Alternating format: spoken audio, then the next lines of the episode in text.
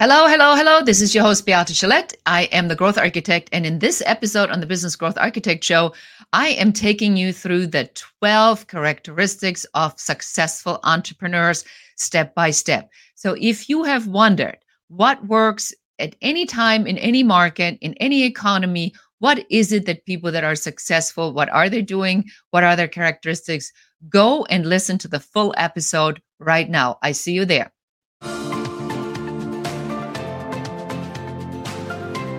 Welcome to the Business Growth Architect Show. I am Beate Gillette. I am the host.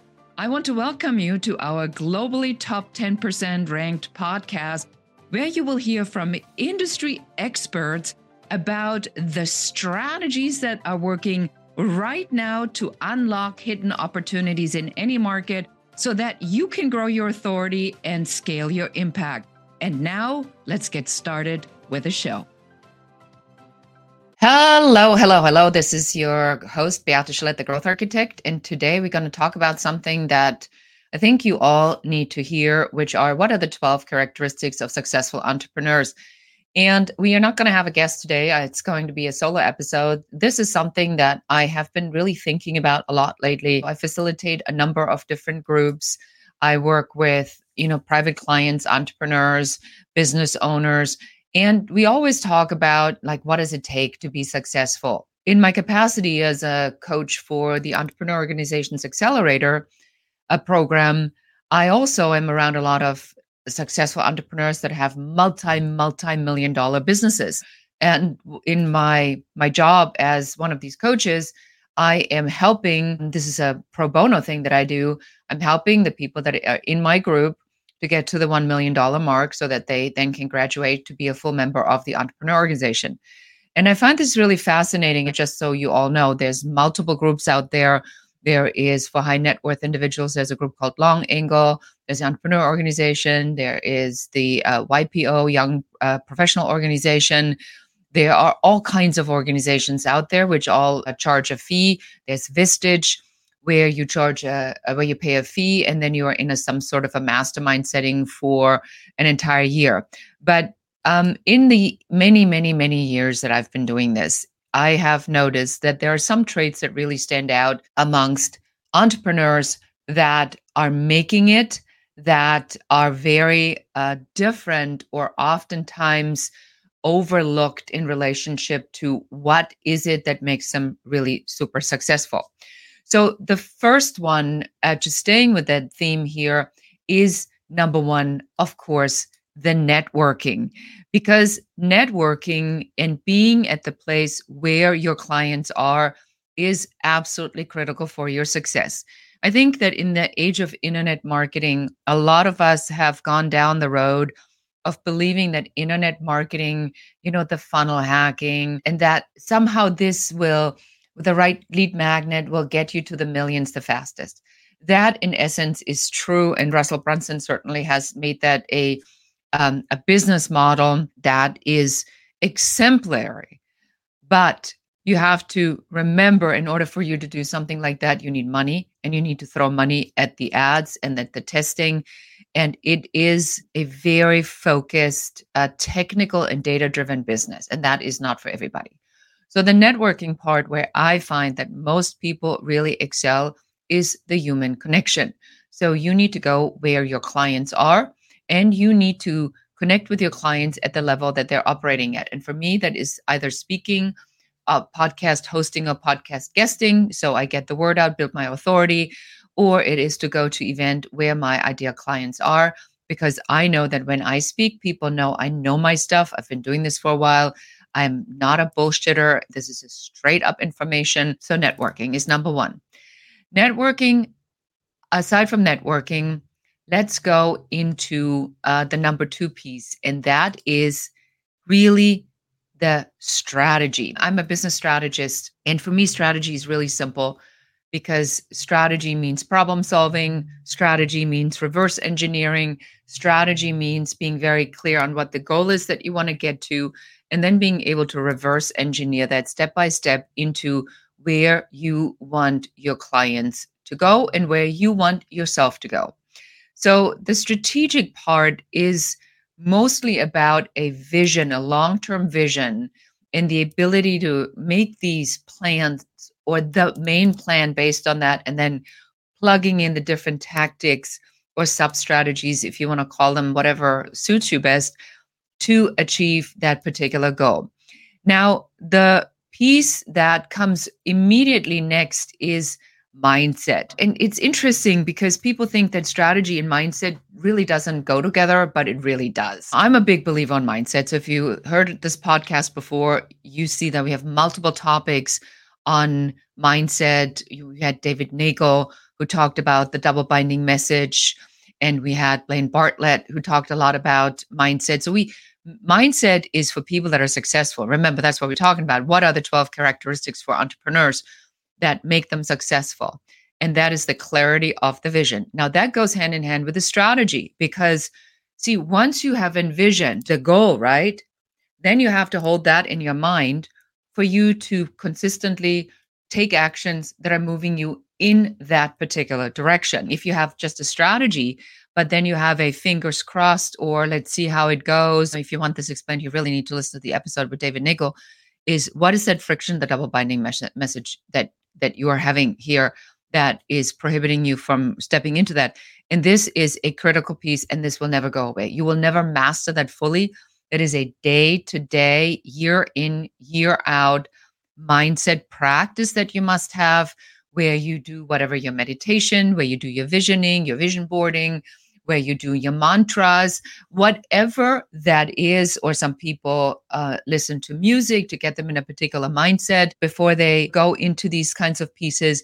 But you need to control your mindset. I read a great quote, and it says that the mind really is the athlete, and the body just is the vehicle. So the mind is the most important thing that you need. Now, from there on, we're going to go into number four, and number four is the self motivation. There was once a quote, and I don't remember who that was, who said, "What do you do to stay motivated?" And the the I don't know if it was Bob Proctor or or somebody like that or Mark Cuban. I don't remember who it was, so I f- forgive me for maybe not having this properly attributed. But the answer was if you need somebody as an entrepreneur to motivate you, you're in the wrong business. If you cannot get up in the morning and have that clarity of the strategy with a mindset image clearly in your head and you're fired up to achieve that, there's nobody out there because your mom and your dad and your relatives and your friends that were uh, apprehensive about you doing this anyway are programmed differently than we are as entrepreneurs. They are programmed for safety.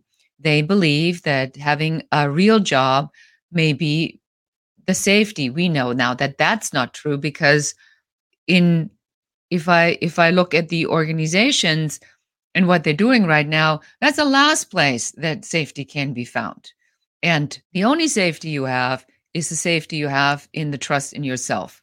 So make sure that your self motivation, the drive and the determination for you to be able to go into these challenging moments that you will have as an entrepreneur, that you can master them without falling back. Let's go to number five. And so, number five is about what are we going to do for a customer focus and uh, market research and really getting clear on bringing solutions to our clients. You are in business because you have an idea. That's how it always starts. But the idea is based upon you being able to solve a problem for a client. You must be very clear that your customer centric approach is in front, center, and middle because it is required for you to understand your customer on a deep psychological level that will then allow you to provide a solution based upon what the problem is in their own words. Now, if you have not heard me talk about this, you need to go and check out the five star success blueprint. I just did a five part training where I take you through the step by step by step. And I want you to just go to the five star success blueprint. I want you to look at that and I want you to see um, these elements of this training and understand on how the offer fits into the overall structure. And you find it at five star successblueprint.com. The objective here is, and I'm just going to spend one more minute on this. You may know what the actual problem is, and you want to solve that because when the client says, I need to find more clients, you know that it's not the problem is not finding the clients. That's how it shows up but there's six other problems that are the reason why they're not finding any more clients. So you want to vomit what you know on them. You have to present this problem that they're having in language that they understand. Your solution needs to be delivered so it solves the problem. Sometimes you can't even talk about this other than in broad terms of what your solution solves. You cannot oftentimes give them details on how this exactly works, which is a little bit counterintuitive. But this is a, a, a very important success strategy for entrepreneurs to understand that part. So let's go from there on in the next part, and that is sales and marketing. I have news for you. Everything you do centers around sales and marketing. If you are the best kept secret, nobody's going to buy from you because nobody knows you exist. So you must build your authority and we talk about this in growth architecture a lot. You must build your authority in such a way that people are seeing you as an authority in the field, in the industry, solving the very problem that you talked about. I hear a lot of times there is apprehension about sales. The key to successful problem solving and sales is that you need to detach yourself from the notion that you're making a sales call. You want to connect with people basically on the same level. Another interview I did with Matt Ryder, if you have not listened to the interview with Matt Ryder on sales, you're missing out. That guy is literally one of the, I mean, if not the top sales guy in the country right now. And he has figured out how to have these conversations like nobody I've seen before. And believe me, I know a lot of people and I see a lot of people, but Matt Ryder you must check this out. He'll take he'll actually give you the script. That's how that's how amazing he is. He's given me the script to give to you. So if you're missing that episode go there now. Matt ryder on sales. And look at it from the perspective that you are having a conversation to really figure out what's going on with them. Matt ryder has one premise which i have never heard and think is the most powerful premise i've heard amongst salespeople. He says when he goes in he goes in as the authority in his category which is sales so he automatically positions himself as the authority in this particular kind of genre, right? You must show up like that, not as, hey, just checking in. What would what would it be like to you are that person that knows that. So you have to demonstrate that subject matter expertise. So super, super, super important. Now, let's go to the next one, and that is your ability to solve problems as our characteristic number seven. And solving problems means that you have to get very clear what the problem actually is. Now, this is interesting. Many entrepreneurs, business owners, are unaware what the actual problem is. When we hear our clients talk, we go, that's not really your problem. That's your problem. We do the same thing. So, unless you have a subject matter expert like me, a coach, consultant, strategist who comes in and looks at this and says, Oh, that's not your problem. Your problem is your mindset, or your problem is that you uh, try to do everything by yourself. Your problem is you do mini me cloning. Your problem is you have no operational processes and procedures. Your problem is that you are on the ground floor and not on the upper floor. It is difficult to see for ourselves. There is no reward for doing everything on your own. There's no tombstone. And I was just at my father's grave in Germany. And I looked at a lot of the tombstones. And I can tell you with absolute certainty, there's not one single tombstone, not one that says, here lies a man or a woman that did everything by themselves. What does it say? Beloved father, husband, business owner, entrepreneur, carpenter, train conductor. I mean, this is old Germany, so so so they do actually have these kinds of uh, things on these on these tombstones. So get clear about that. The problem that you think it is may not be the problem that it actually is. Get the help to have an outside perspective to help you figure out and analyze what that actual problem is. Now, that gets us to number eight. And the number eight characteristics is decision making. OMG. Can I just tell you on how many times I talk to business owners, entrepreneurs, creatives, and they have so many ideas that they get confused which of their ideas is the best idea. And then they keep changing and changing and changing and changing. And the result is confusion. Because didn't we just talk about that the strategy, the vision of the business, and then the mindset on holding that vision is really critical?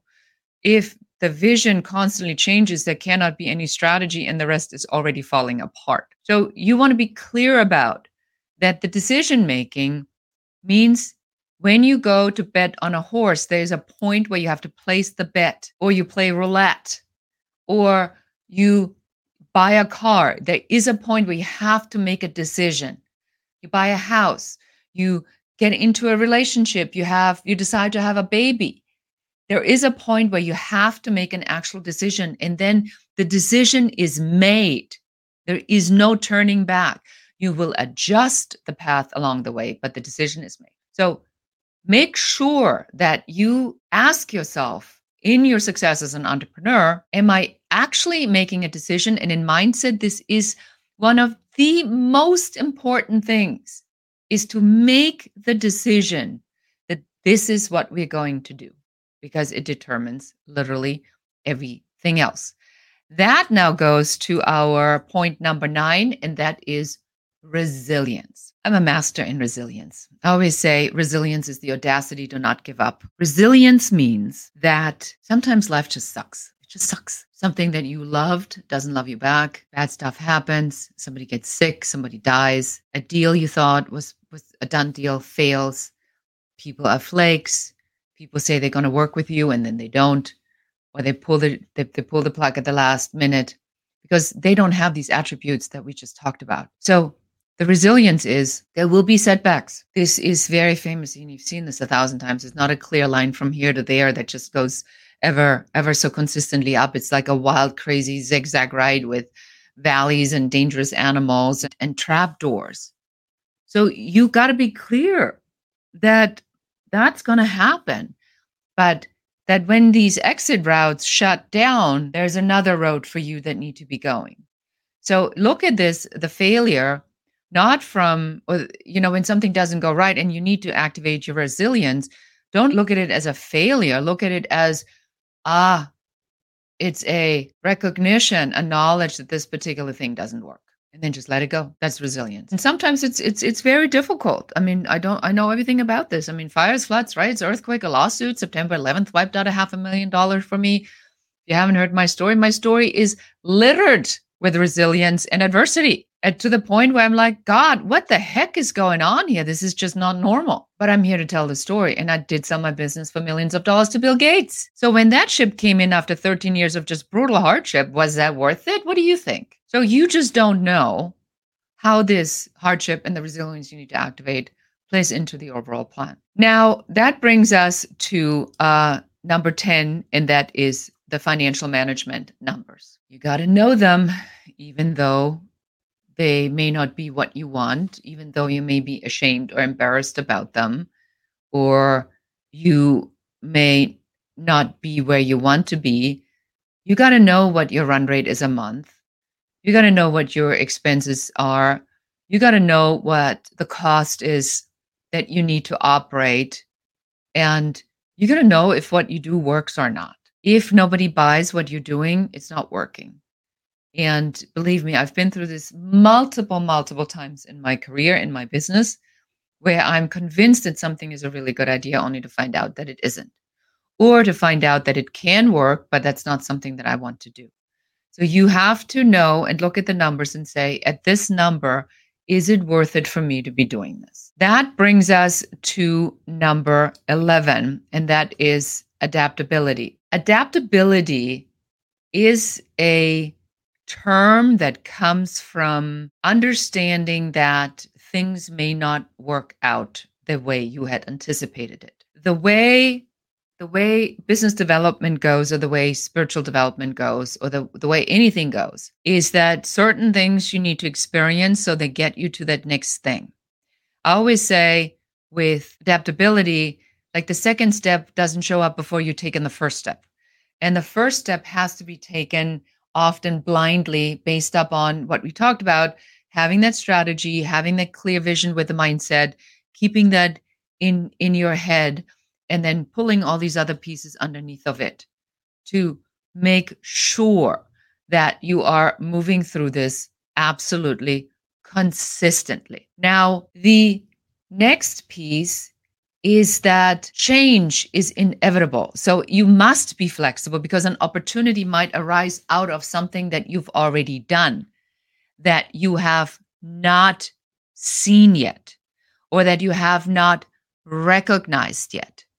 And now, with this adaptability concept, when something new comes up, instead of insisting, and I mean, how many people do you know that keep insisting that their way is the only way? Instead of insisting that this one thing that you always believed in is really the right thing, adaptability allows you to say, you know what, that was a really good idea up until now when I realized that something else came that is more important, that's more powerful. And you change because adaptability is absolutely everything. And that brings us to our final one, and that is number 12, and that's creativity. Everyone's creative. You are creative because you wouldn't be listening to this unless you had creativity to go out to find solutions for some of the questions that you have and some of the problems that you're having, or to get inspired and to find motivation. So, the creativity is the lack of insistence that the one way you've learned it is the right way. And I, I heard a great story, and uh, forgive me if you've heard this before, but there's this, you know, story about this woman